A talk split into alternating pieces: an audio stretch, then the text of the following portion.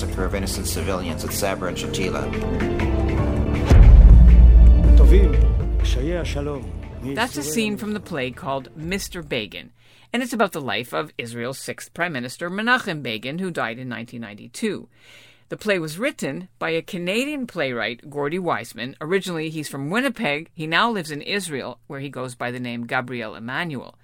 In the clip, you can hear the actor playing Begin being asked about the nineteen eighty-two massacre of Palestinians and Lebanese in the Sabra and Shatila refugee camps in Beirut. While Begin was in office, Israel was later blamed for not preventing those killings. The Canadian author's play doesn't shy away from Begin's controversial record. From his origins as a Polish Holocaust survivor to his years with the Irgun as a freedom fighter, or terrorist, depending on how you look at it. Either way, he helped kick the British out of Palestine to found the State of Israel. And later, he made peace with Egypt and won a Nobel Prize for it. Emanuel's play has now just won a prestigious literary award from the Israeli government for helping to promote the legacy of the right-wing statesman. It took a right-wing, if you like, some would say extremist right-wing leader to have made peace with Egypt, which was Israel's greatest enemy and the uh, and the most uh, powerful uh, of the Arab nations at the time. I'm Ellin Bessner, and this is what Jewish Canada sounds like for Wednesday, July the twentieth, twenty twenty-two. Welcome to the C J N Daily, sponsored by Metropia.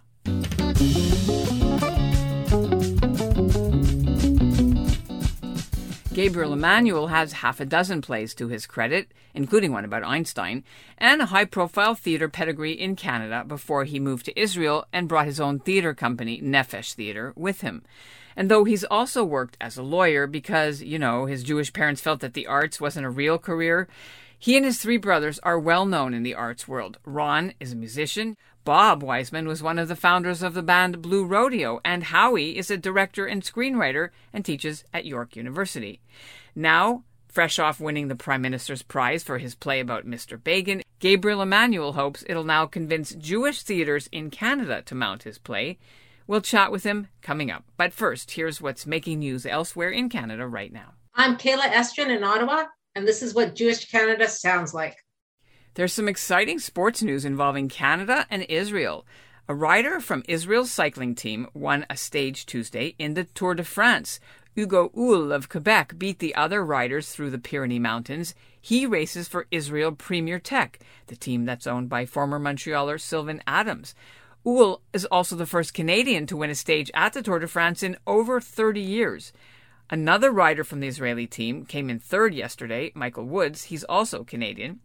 Hugo Houle dedicated the win to his late teenage brother, who was killed by a drunk driver several years ago. The Israeli team now has two first-place finishes in the race so far. That's the first time that's ever happened. The prize money for the Tour de France is over three million dollars, and you can watch the final stage. It's on Sunday in Paris. I went to meet Gabriel Emanuel on Tuesday at an Aroma coffee shop in Toronto's Forest Hill Village. He's been in Canada visiting family, and he was literally heading back to Israel later in the day. The reason we were in touch, of course, is you were so kind to reach out to us about the, the award that you won sure. um, a couple of months ago uh, from the president of uh, Israel. Yeah. And so, first of all, congratulations. Kol hakavod on that. Are you um, able to tell us a bit about, like, let's go back in time about how that all yeah, came well, to it, be? It, it was a uh, quite a surprise because actually the the play has been on for about nine nine years or so. Um, it it opened uh, at the Menachem uh, Begin Heritage Center in in Jerusalem back in two thousand thirteen. So it's been running, and since it's been like in different almost all the cities in Israel and toured around. So uh, I was quite surprised, but what, what happened is that um, I think it's annually or maybe every two years or so, they honor a prime minister and a president. And this year happened to be the year of Menachem Begin. And I guess it, it somehow came to their attention that there was this play about Menachem Begin, and one thing led to another, and uh, and I, I received an email that I almost deleted without reading. Well, you but, thought it was spam. Yeah. yeah. And uh, so, yeah, it was it was a nice surprise. But after all these years, that's actually really must be very meaningful to you to to receive that recognition and the, the platform for the work, right? Yeah, I mean, I think the latter, especially because it can be a real incentive, uh, you know, and promo- promotional, the promotional aspect that it could give uh, some new life to the play. And, and my hope really is for the play to be done in English, actually, and in North America, because the message is very appropriate for today. Menachem Begin is, if if nothing else, and there's so much else, but if nothing else, he was a proud Jew.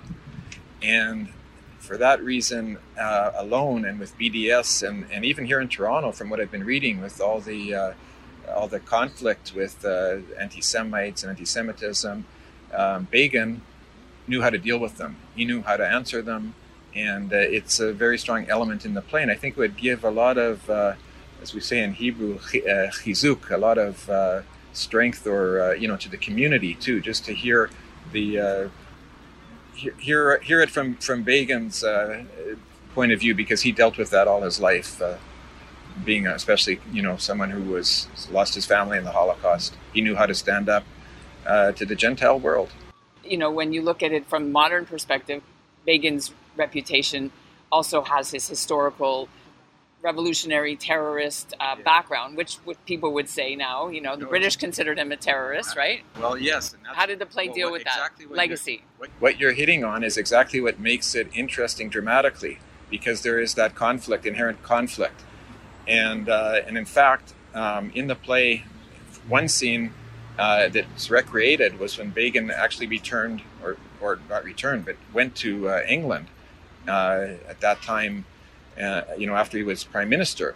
And uh, he certainly encountered that. Uh, everyone was there quick to remind him about his terrorist past. And I and I certainly wasn't going to overlook that, because that's fantastic material for a drama. So we've recreated like a press conference uh, in the in the uh, in the play itself. And there Begin addresses those issues. He he speaks about, for example, the the infamous Uh, bombing of the King David Hotel, which was when Begin was the leader of the Irgun.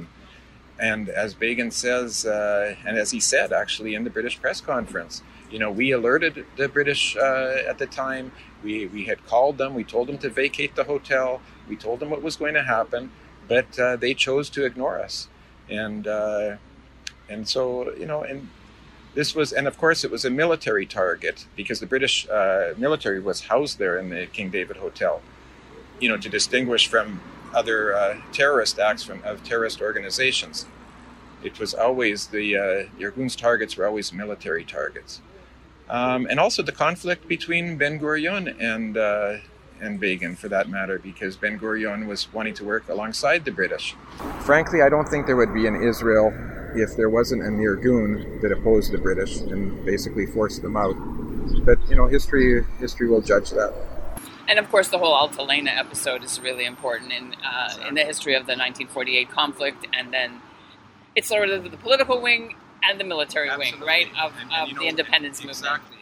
And and the the um, the enmity between him and, and Ben-Gurion. Ben-Gurion never referred to Menachem Begin by name for the entire time of his uh, of his role as prime minister.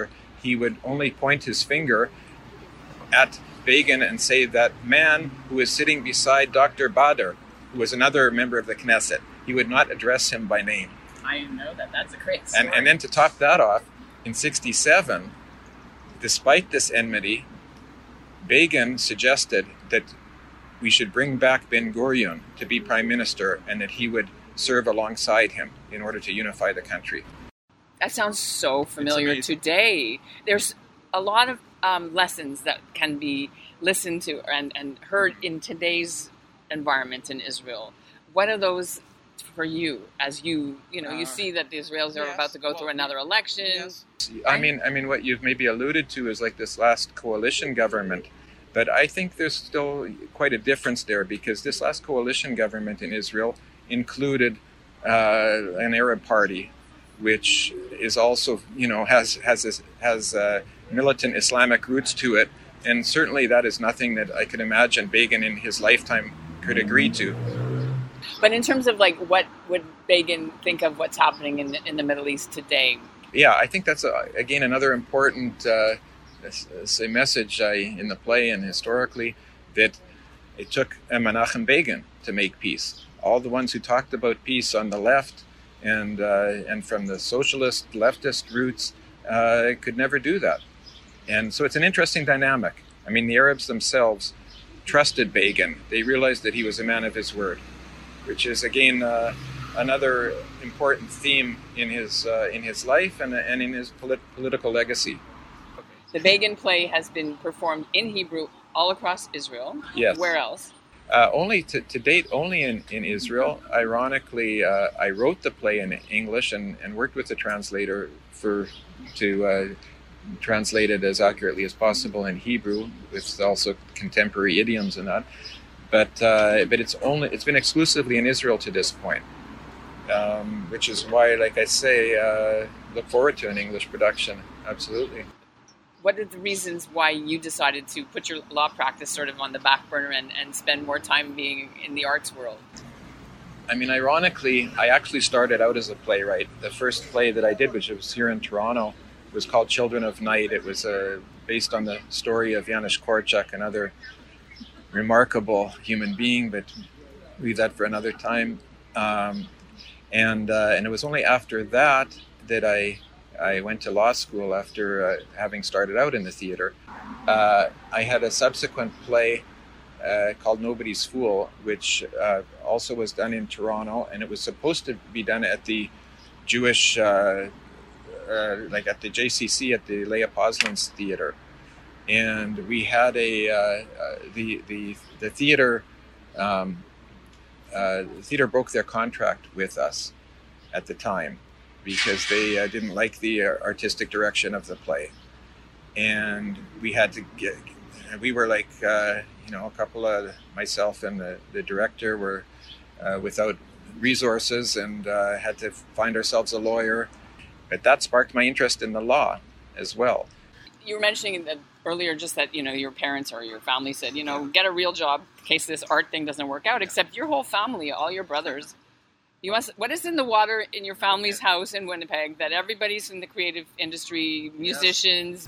So uh, I suppose I was living with the shame after that of being the black sheep of the family, being a lawyer. And uh, so in time, I was able to come back and show my brothers that uh, I could still enter the arts, and uh, that's what it's all about. Yeah, we have, I call it a defective gene. It comes through my mother. Uh, she's a visual like, artist as well, paints, and until recently when, unfortunately, her sight's been affected, but but she, uh, for many years, uh, painted and even sold some of her paintings that were in, and were in galleries. So that's that's that's where it all came from. One last thing, uh, going back to the, the ceremony uh, when you won your... or they presented you with the plaque and the award. Did you know? Tell me, what did they say to you? What What did the president say to you? What did the prime minister say to you? You're hobnobbing with, yes, you know, people. Um, to my good fortune, they didn't ask for me to speak, so so I didn't have to make a speech or anything, or or uh, or stumble over something that maybe I shouldn't have said. So that took some pressure off.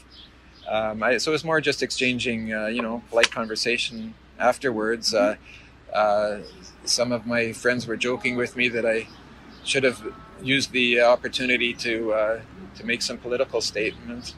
Um, but no, I mean, I did mention to uh, to Prime Minister Naftali Bennett that I was from Canada, because I knew that he also uh, spent some time in his early years in Montreal, as a matter of fact, in the Chabad, I think, daycare.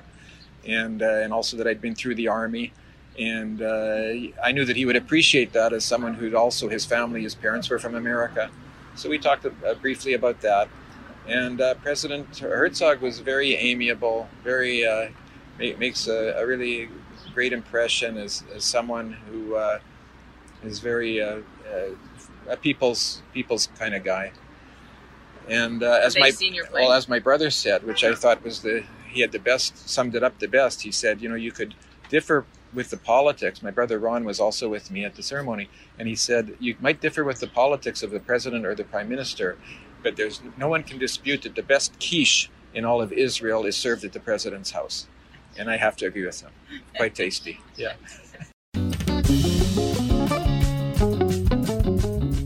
If you want to watch a clip of the Begin play, the link is in our show notes, and so is the link to hear more from Gabriel Emanuel. He's now writing songs, and his tracks are on Spotify, if you want to check those out.